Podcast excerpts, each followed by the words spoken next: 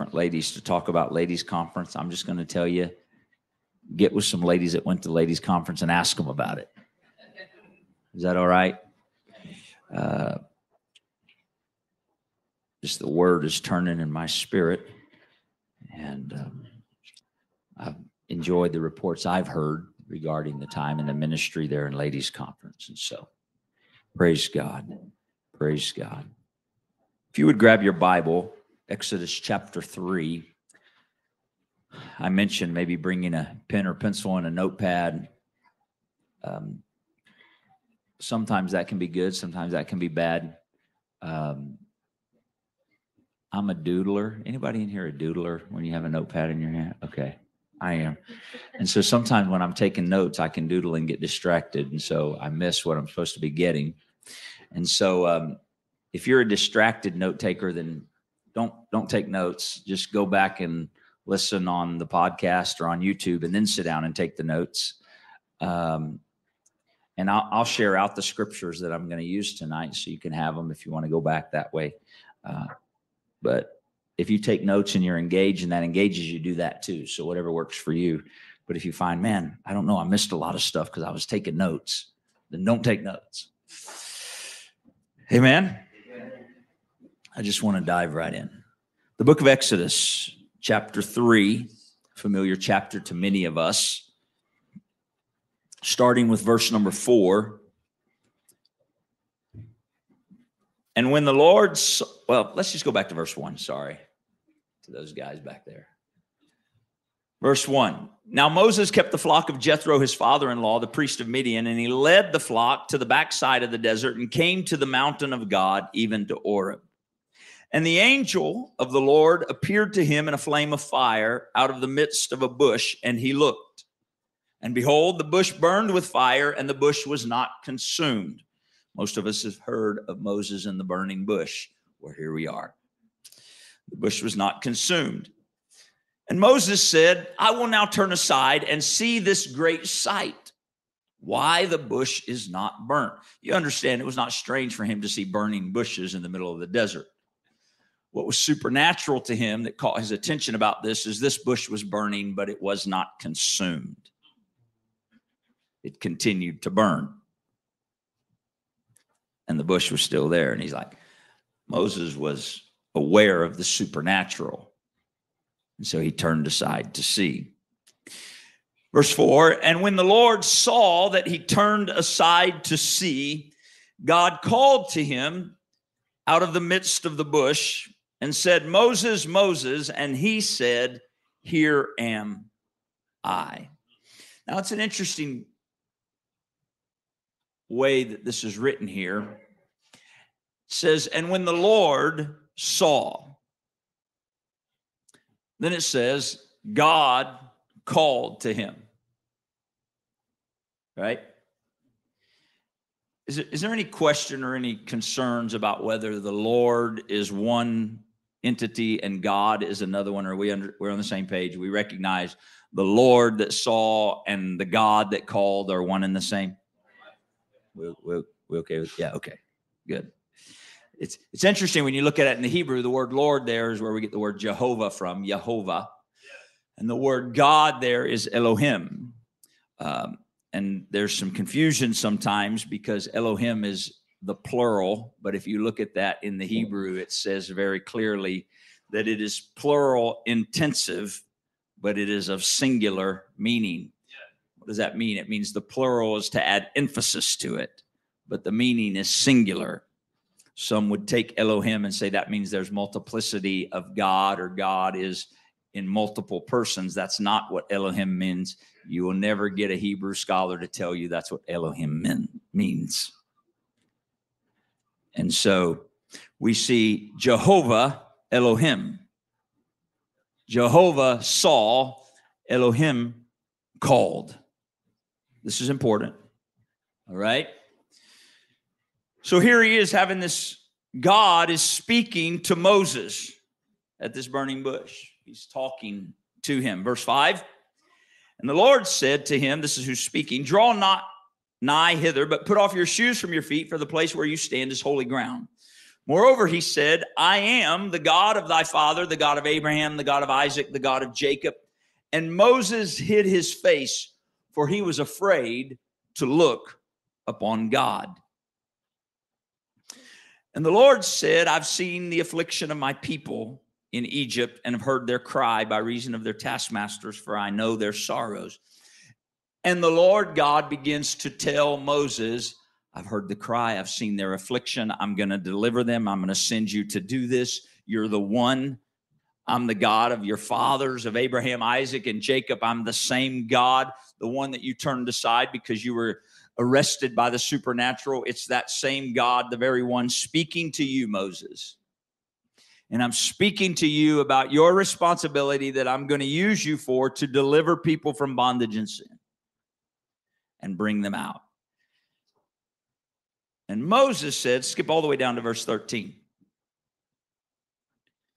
I mean, I would think at this point, you're like, whatever, God. I mean, right? You saw a bush burning, you stopped and you looked, and God revealed himself and began talking to you. Anybody ever had that happen? Okay, just checking. I don't mean God talking to you. I trust that's happened, but I mean like from a burning...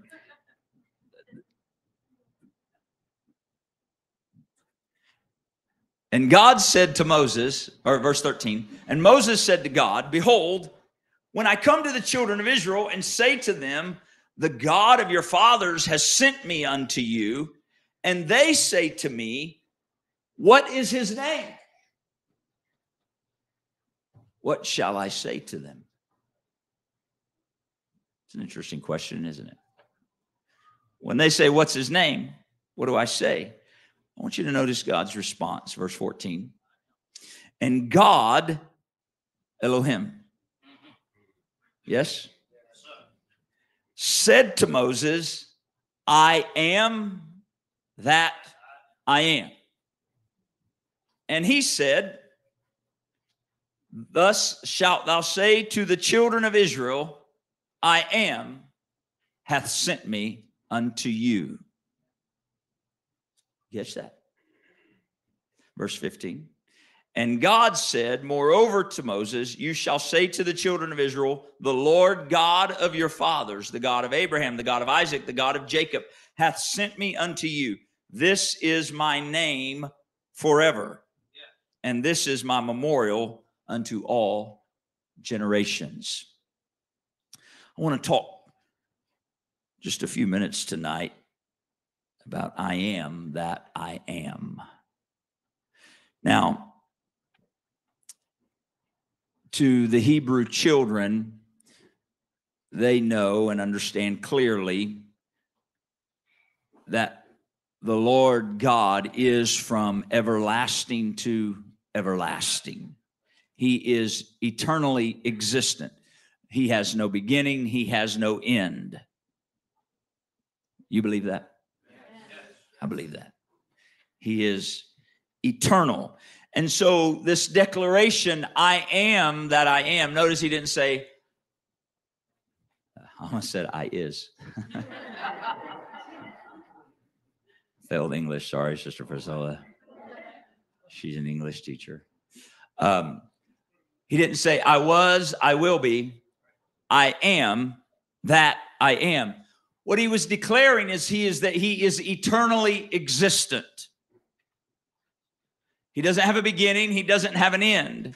This is why he can affect your past. To you and I, we live in time. God does not exist only in time. He exists in time, but he exists beyond time. He existed before there was time. And when time ceases to end, he will still exist. He is eternal. This is why he is from everlasting to everlasting. And so when he declared to Moses, you tell them, I am that I am, he was declaring to them, the eternally existent one sent me. Yes. The one that always is. How is it that he can work in your past? Well, because he is. How is it he can affect the outcome of your future? Because to you and I, it's our future, but to him, it's his present. He is. He is the eternally existent one. It doesn't mean when I get there, he'll be there with me. I mean, that's true, but he's already there. I, we, we can't wrap our minds around that. I, I, I can't. But he exists. We look forward to tomorrow. God does not know tomorrow. He is. He exists throughout time. I'm not trying to convince you. I'm trying to make sure we can, in some small way, go, wow, I, I, I just can't even grasp it. But yes, I believe, I believe he's eternally existent. And that gives us peace. It gives me peace. How can he heal me of my past? I can't go back. Right. But he exists in my past. So he can heal it.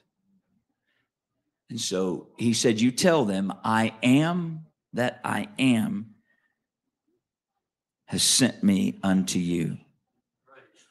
Why did he send? To deliver, to set free, to break bonds. All right.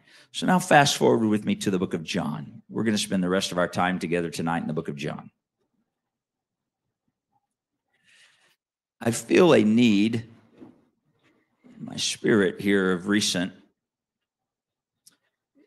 Some of you may remember a couple of Thursday nights ago, we did what I call the high-level overview of Old Testament types and shadows of the gospel of Jesus Christ. Remember that?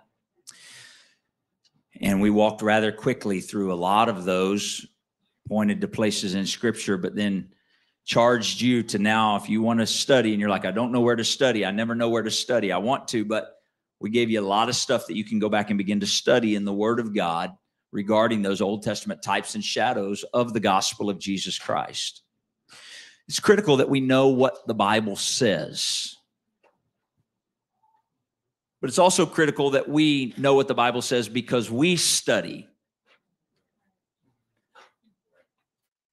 Paul said we should study to show ourselves approved, not to men. We should study to show ourselves approved unto God, a workman that needeth not to be ashamed, rightly dividing the word of truth.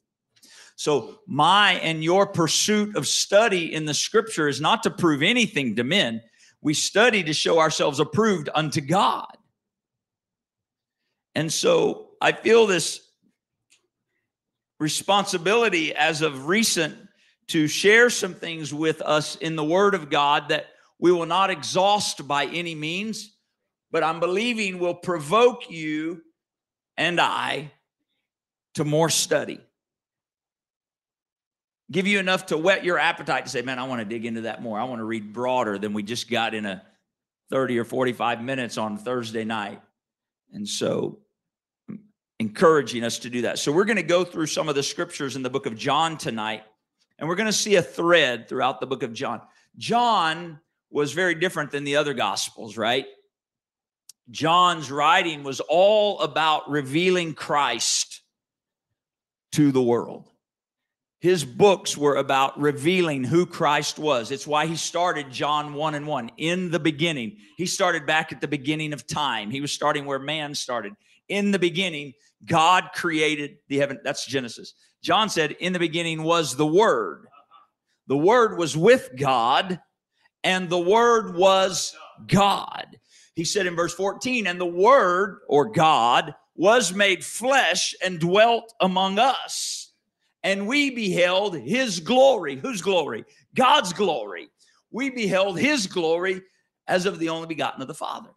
Right now, he was wanting to reveal who Christ was. You can read in First John chapter one, he starts again, in the beginning.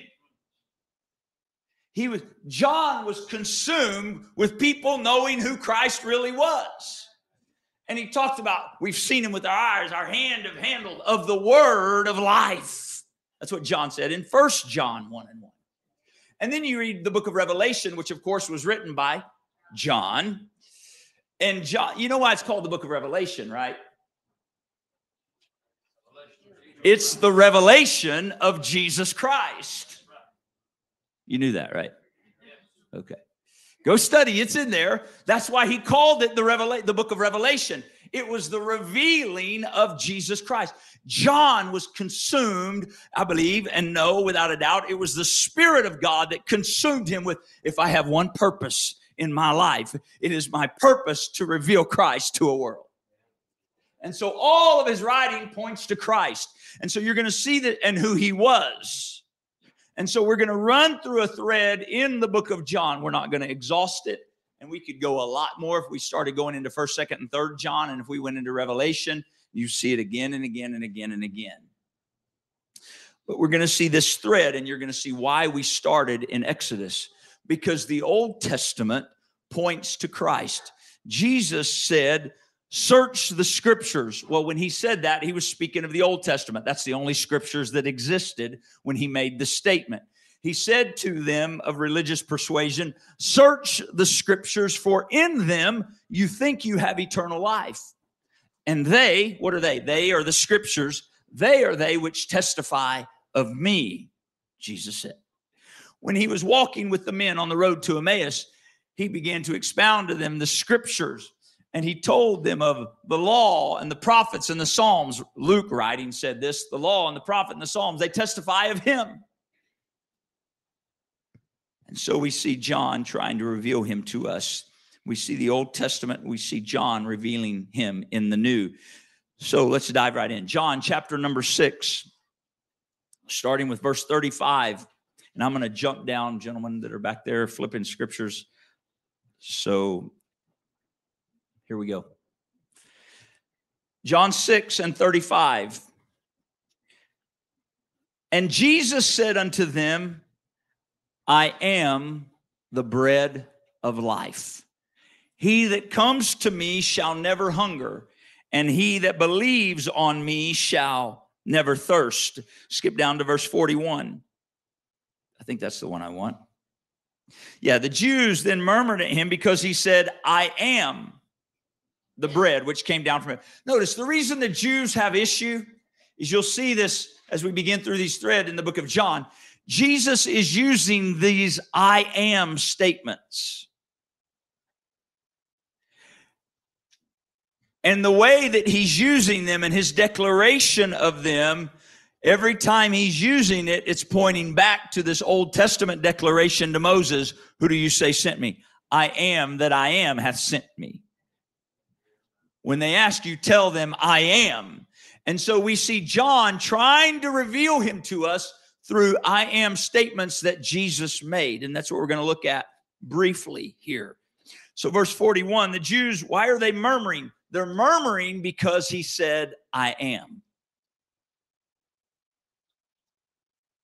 That's what the issue was. I am the bread which came down from heaven. Skip down to verse forty-eight. He goes on. He says again, I am that bread of life. Skip down to verse fifty-one. I just want you to see this. I am the living bread which came down from heaven. If any man eat of this bread, he shall live forever. And the bread that I will give is my flesh, which I will give for the life of the world. He said, I am the bread. John chapter eight, verse number twelve. We see other statements he makes. John eight and twelve. Then spake Jesus again to them, saying, I am the light of the world. He that follows me shall not walk in darkness, but shall have the light of life.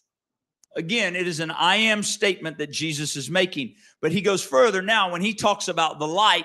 Anytime a Jew hears Jesus talking about light, talking about light of life, they go all the way back to the beginning of creation. And they go to Genesis one and three. And God said, let there be light. And there was light. You understand, this is what John was trying to reveal in John one when he said, he's the light that lighteth every man that entereth into the world. Jesus is now declaring in John eight, John records the words that Jesus said, that John was recording about him in John one. I'm the light of the world. He that follows me will not walk in darkness, but will have the light of life. And so the Jews are hearing this. They're hearing the I am statement. They're hearing the statements of him being the light of life. And they're going, hold on a minute. Who's he making himself out to be? John was seeking to reveal who he was. He was God manifested in the flesh. What verse are we on? twelve. Skip down to verse twenty-four. I said, therefore, unto you, or no, let's go to verse um, twenty-three. And he said to them, you are from beneath, I am from above. You are of this world, I am not of this world. I said, therefore, unto you that you shall die in your sins. I want you to watch this statement that he makes, the Lord Jesus Christ makes here. For if you believe not, what?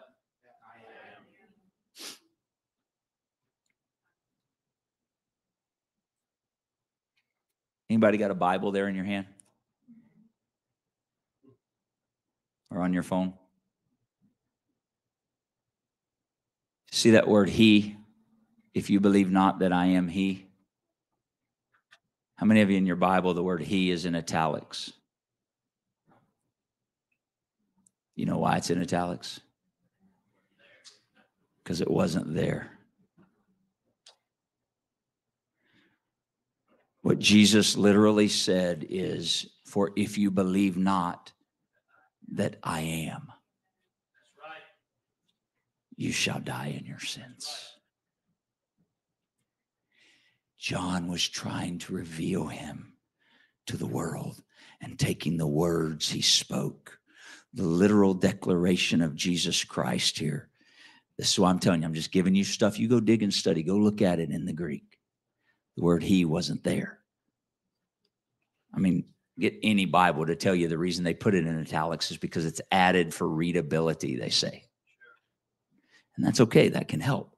But we need to recognize what the Lord Jesus Christ was saying. This is a critical scripture right here. This is a very critical scripture.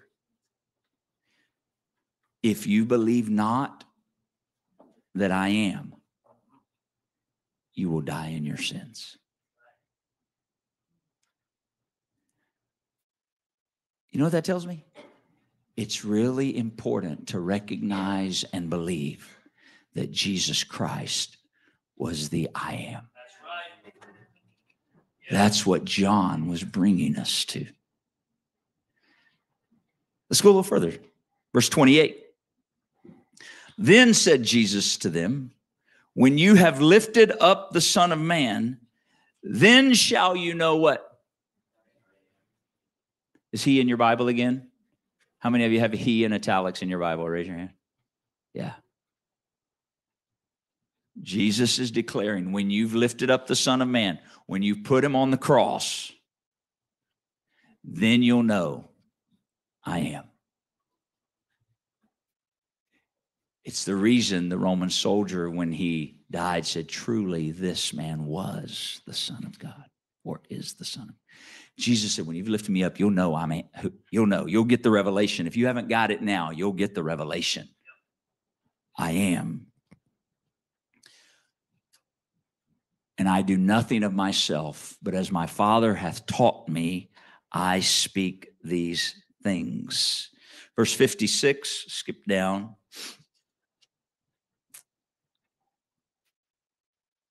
There's a lot of arguing going on between him and the religious at this point throughout all of chapter eight. We didn't read it all for sake of time. You can go read it and study. And let's um, go to verse fifty-six. So he's carrying on about him. He's telling them, you're of your father, the devil. And they're like, we have Abraham, our father. He said, you know, if Abraham was your father, they're going on and on back and forth. And finally, Jesus says to them in verse fifty-six, your father Abraham rejoiced to see my day, and he saw it, and he was glad. And the Jews said to him in verse fifty-seven, you are not yet fifty years old. Now, here's what this tells me. They were seeing with their natural eye, and they were hearing with their natural ear, and they were reasoning with human reasoning, because the Jews are going, hold on a minute. what you're telling us doesn't resonate, because you're telling us our father, Abraham, who's dead and buried and gone, rejoiced to see your day. And you're not even fifty. How did you see Abraham and how did he see you? And notice Jesus' response. Jesus said to them, truly, truly. Anytime you see a word in Scripture repeated twice, it's for emphasis. Verily, verily, or of truth, of truth, I say to you, before Abraham was, I am. Notice, he did not say before Abraham was, I was. He said before Abraham was, I am. He was declaring himself to be God. Why do you think verse fifty-nine shows us the response? Then they took up stones to cast at him. Why? Because he said, I am. And when they heard I am, their mind went all the way back to the day that Moses, they'd heard that their whole lives, right? The story of Moses coming to Egypt, Moses, their greatest prophet.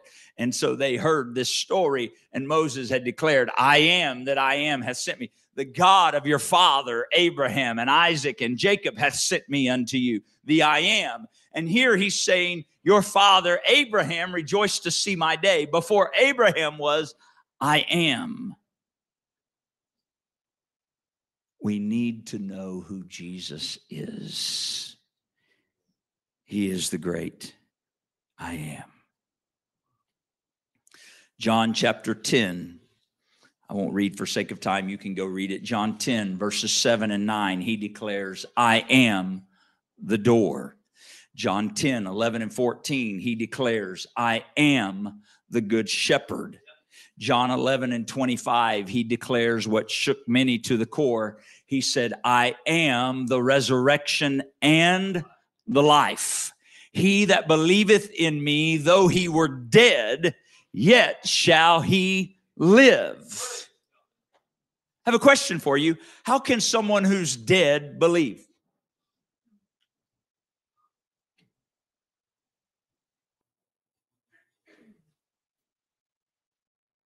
You believe that verse? So clearly, he's speaking spiritually, isn't he? He's not talking about physically being dead. Now we know he raised Lazarus from the dead, but Lazarus believed in him before he died. He that believeth in me, though he were dead, yet shall he live. Now that doesn't mean all of us are coming back after four days like Lazarus did. But if we believe that he is the I am, the resurrection, he's the life, if we believe that, one day a trumpet will sound, and the dead in Christ will rise first. And then we which are alive and remain will be caught up together to meet the Lord in the air. Amen. I am. He's the I am. John thirteen. Let's read there. Verse twelve.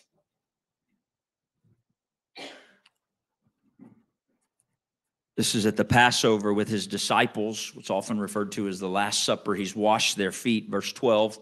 So after he had washed their feet and had taken his garments and was set down again, he said to them, know you what I have done to you? Verse thirteen. You call me, notice the words he used, you call me master and Lord. All of the disciples were Jews. When they called him Lord, they knew exactly what they were saying. He said, you call me master and Lord, you say well, for so I am. I am. He's the I am. I know this is simple tonight, but we need to see this throughout the Word of God. We need a revelation afresh and anew of who Jesus is. He is the great I am. John chapter fourteen and verse number six.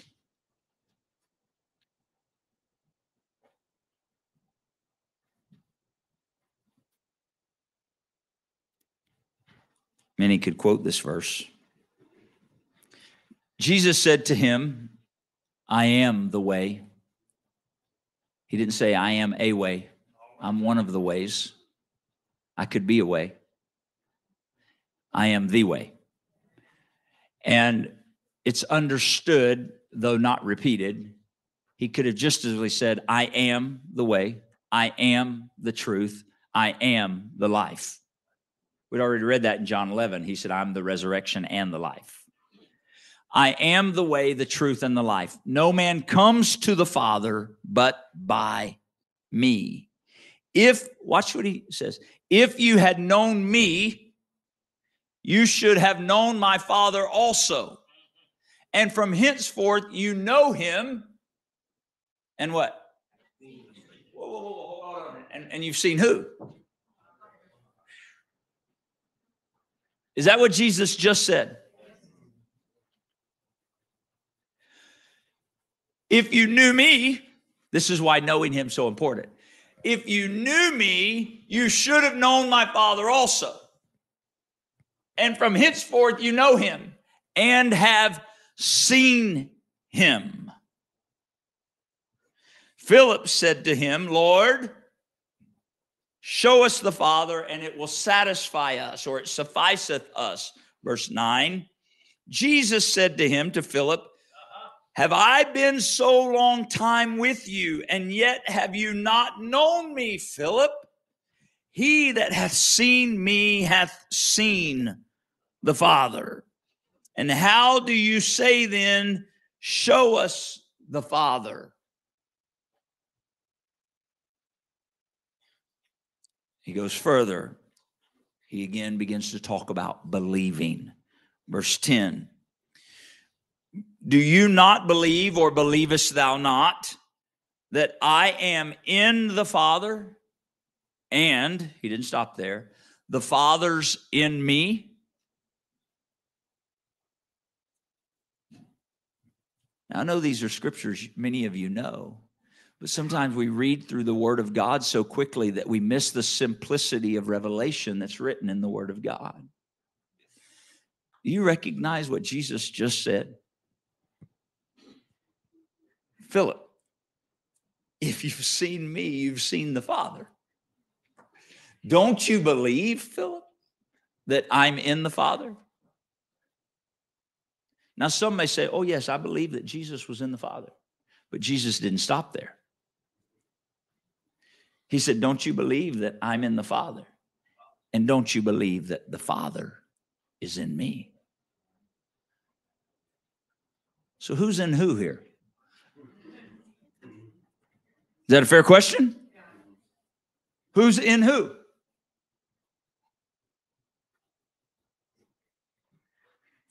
Jesus is in the Father, and the Father is in Jesus, because he is the I am. They're not competing for position. They're not competing for place. They is he. There's no they. It's he. I am in the Father, and the Father is in me. He said, don't you believe that, Philip? The words that I speak to you, I don't speak of myself, but the Father that dwells, where does the Father dwell? Who is him? Jesus. Jesus. The Father dwells in me. He does the works. Then he repeats himself, but now instead of a question, it's a declaration. Verse eleven, believe me that I am in the Father and that the Father is in me. But if you're struggling to believe that, then believe me for the very work's sake. What you're doing, the things you're seeing done, you know only God could do. That's what he's saying.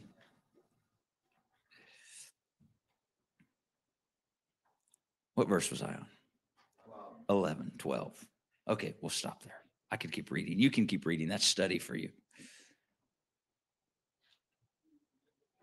I am. John chapter fifteen. You can read it. He said, I am the vine. I am the true vine. We see these I am statements. John eighteen.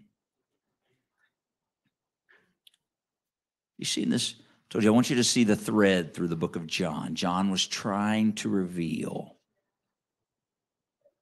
John was not confused about who Jesus was. He was the I am. John eighteen, verse three. Just a couple more places we'll finish tonight.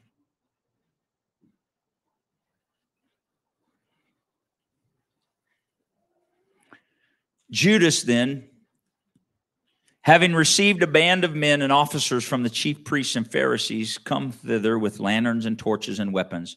So we're in the Garden of Gethsemane now. Jesus is there praying.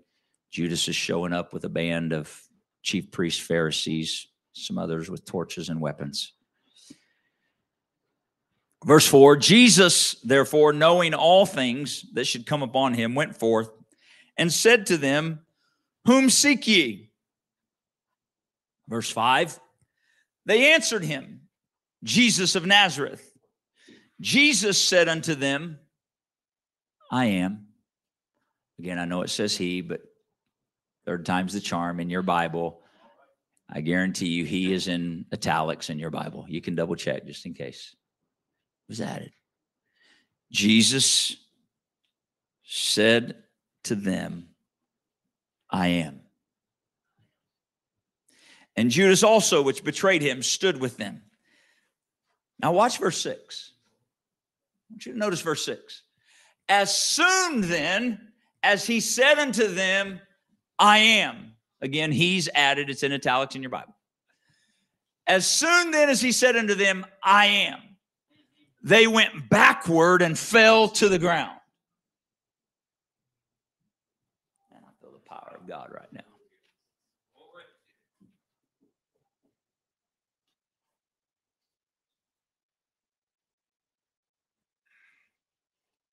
Then asked he them again, Whom seek ye? And they said, Jesus of Nazareth. Now, isn't that interesting? He told them, I am. And as soon as he said that, they fell back to the ground. And they realized, hold on a minute. We have underestimated who this is. And so he asked them again, who do you seek? And again, they said, Jesus of Nazareth. Jesus answered, I have told you that I am.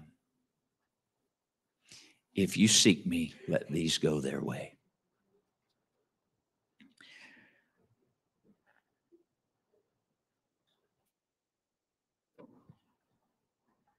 Point back to John eight and twenty-eight when Jesus said, except you believe that I am, you will die in your sins.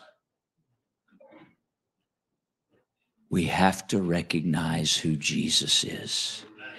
He's not a different I am than the I am that we read in Exodus chapter three.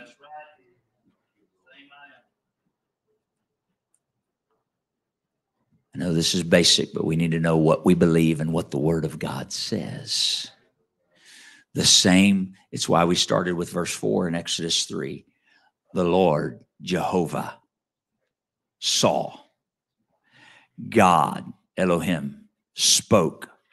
Same Lord, same God, said, I am. And Jesus Christ declared multiple times, I am. Very clearly, he said, except you believe I am. Very clearly, he said, before Abraham was, I am. He was not declaring himself to be another person in the Godhead. He was declaring himself to be God manifest in the flesh. That's why the Jews had issue with him. That's why they wanted to destroy him. Because he said, I am.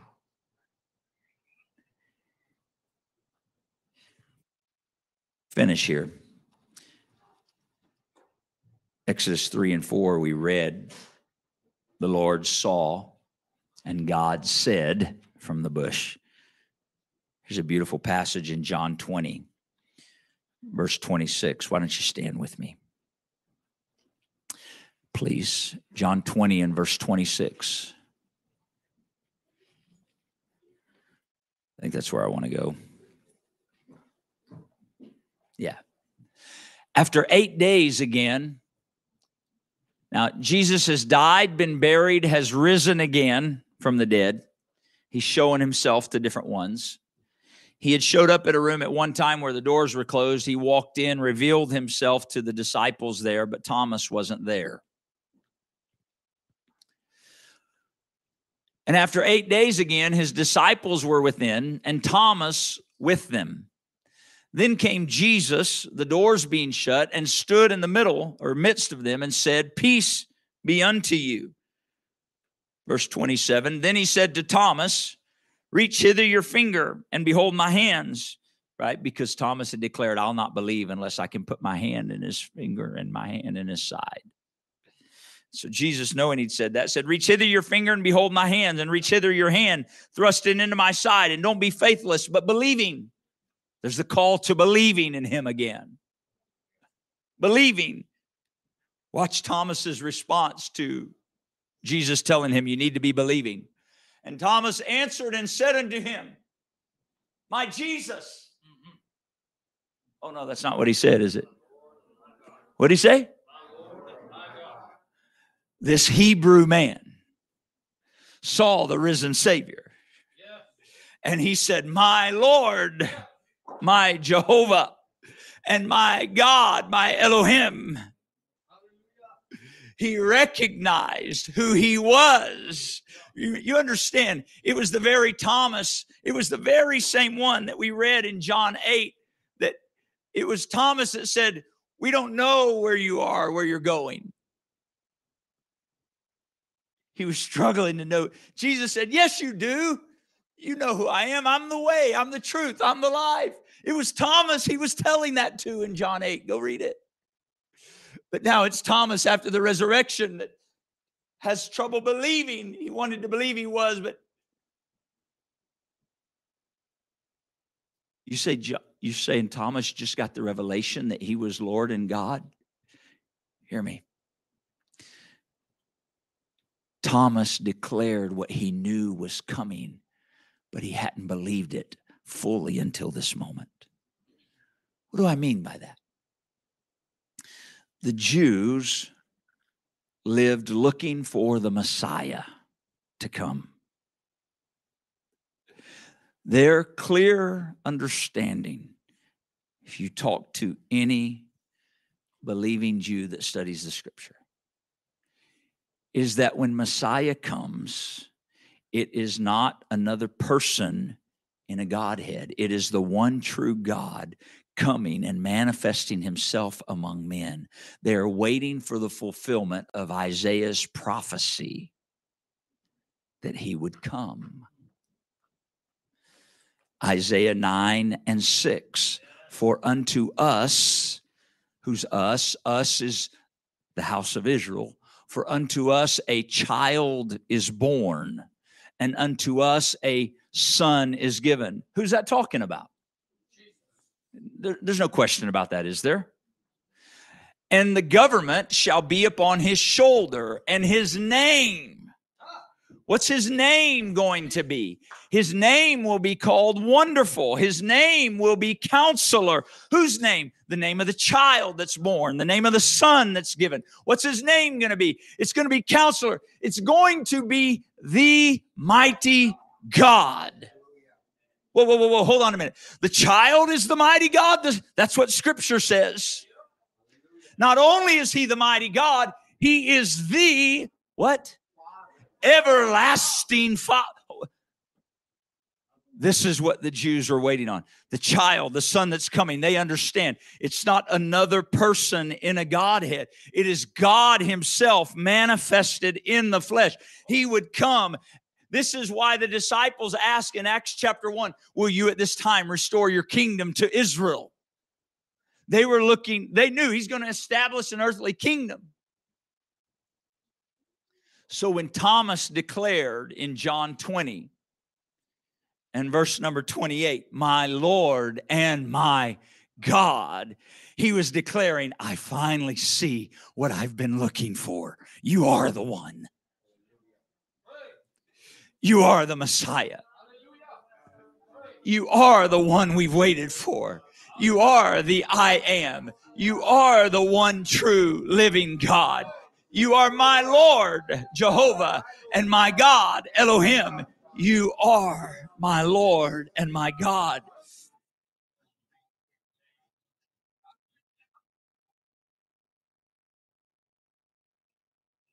It's Jesus with his disciples at Caesarea Philippi, asking them the question, who do men say that I am? Some say you're Elias, some say Jeremiah, some John the Baptist, others. Jesus asks the question that we must all answer. But who do you say I am?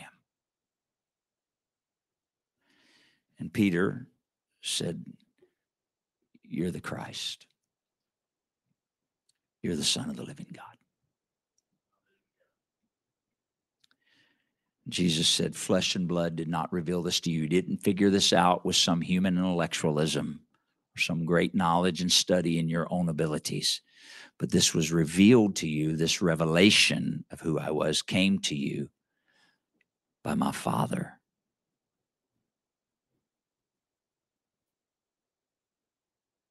That's what he said. It's revealed by my Father which is in heaven.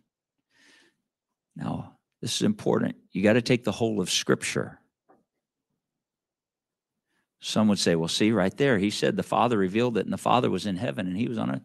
But we just read, he said, I'm in the Father, and the Father's in me.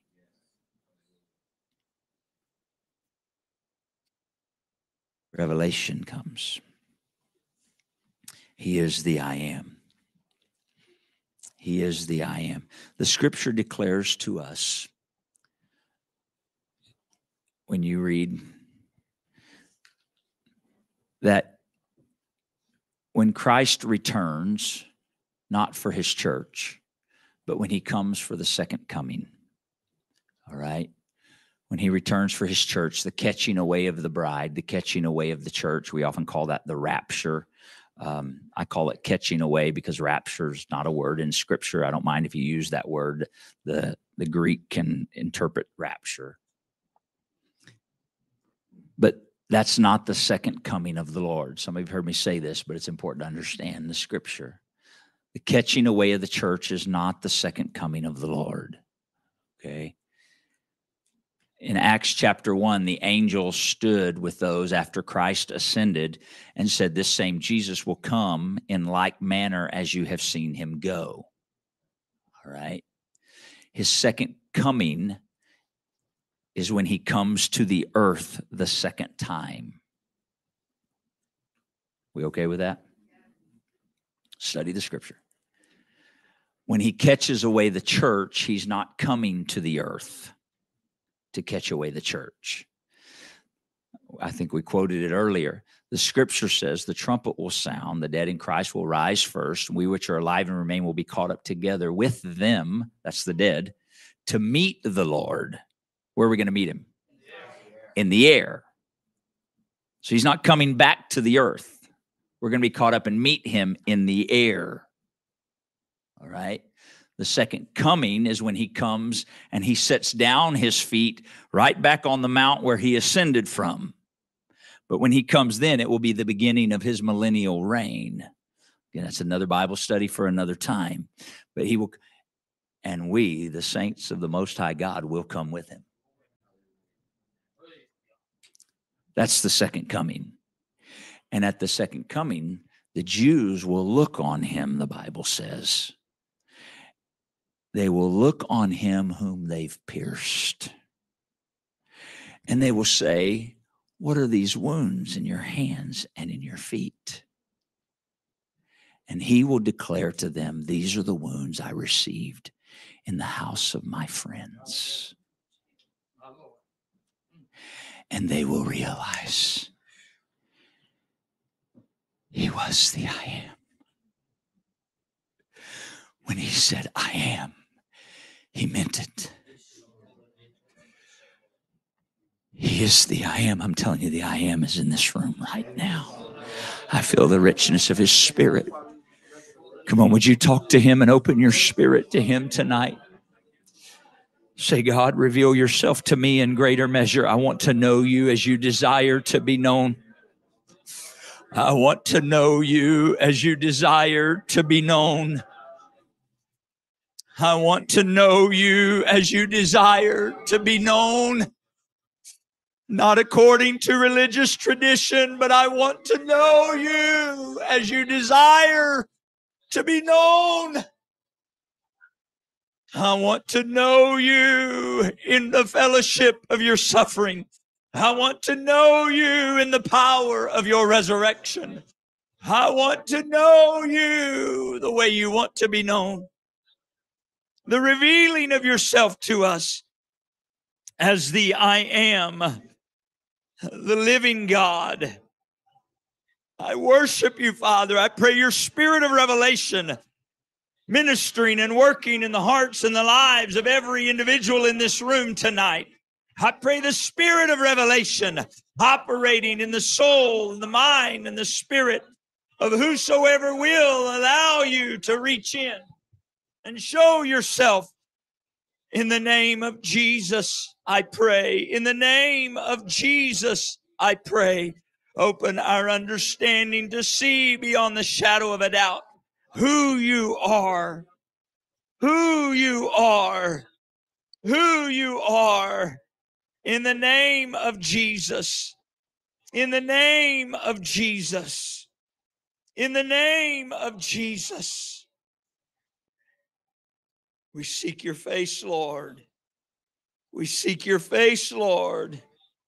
We seek your face, Lord. Hallelujah, hallelujah. By your word and by your spirit. By your word and by your spirit.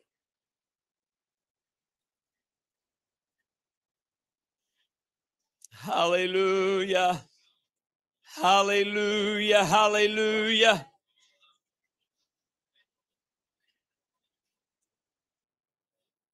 In the name of Jesus, in the name of Jesus, in the name of Jesus. Let's see you for who you are. In the name of Jesus. In the name of Jesus.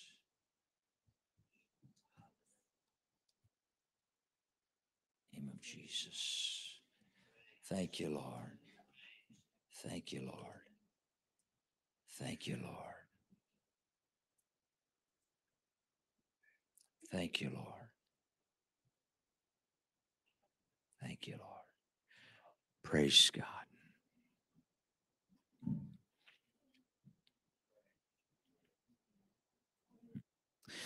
The book of Revelation,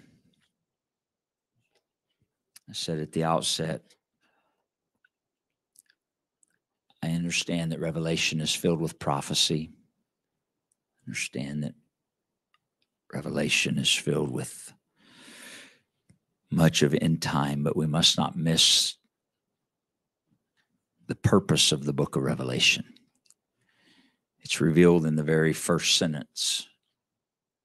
Says the revelation of Jesus Christ. The revelation of Jesus Christ, which God gave unto him to show to his servants things which must shortly come to pass. He sent and signified it.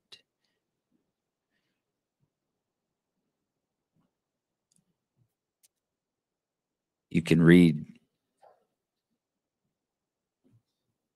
verse eight and nine of the first chapter in your Bible. If you have a red letter Bible, it will be in red. It indicates, of course, that Jesus Christ is speaking. He declares, I am Alpha and Omega. I am the beginning and the ending. Says who? Who's talking?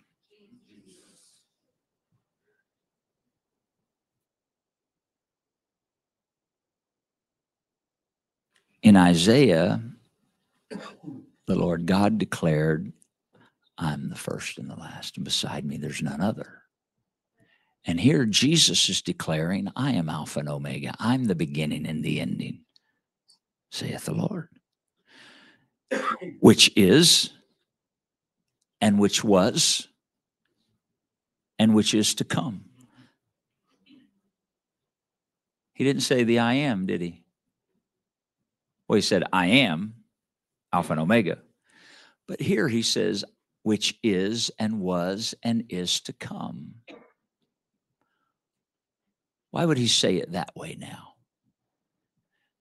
Because he's trying to reveal who he is.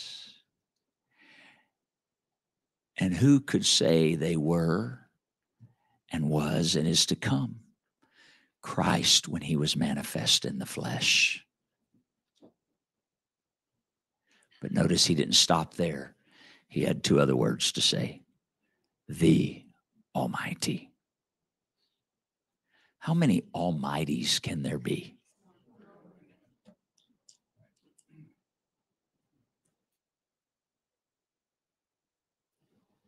There can only be one Almighty.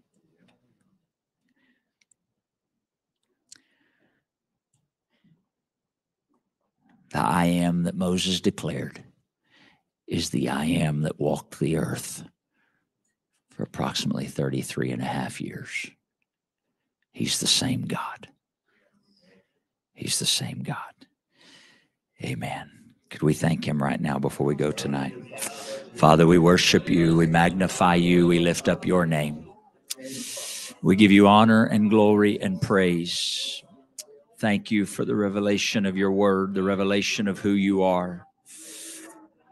I pray, let us search the scriptures. Let us search the scriptures. Let us search the scriptures that testify of you. They all point to you. Moses, the Psalms, the prophets, they all point to you, Jesus. They all reveal you, the mighty God in Christ, to wit, that God was in Christ reconciling the world unto himself. Thank you, Lord, for this revelation. Thank you, Lord, for this revelation. Thank you for this understanding.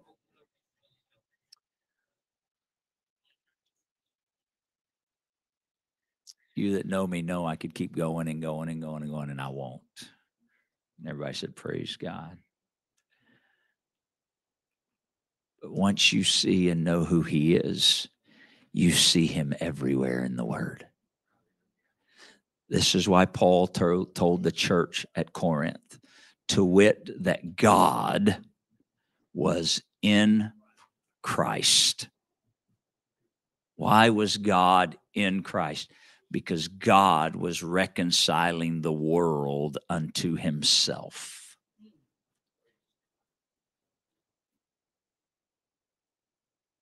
He wasn't reconciling the world to a second person. He was reconciling the world to himself. God was in Christ. That's why Paul to the church at Colossians said, in Christ, speaking of Christ, in him, Christ dwelleth all the fullness of the Godhead bodily. Amen. God bless you. Greet someone. Search the scriptures.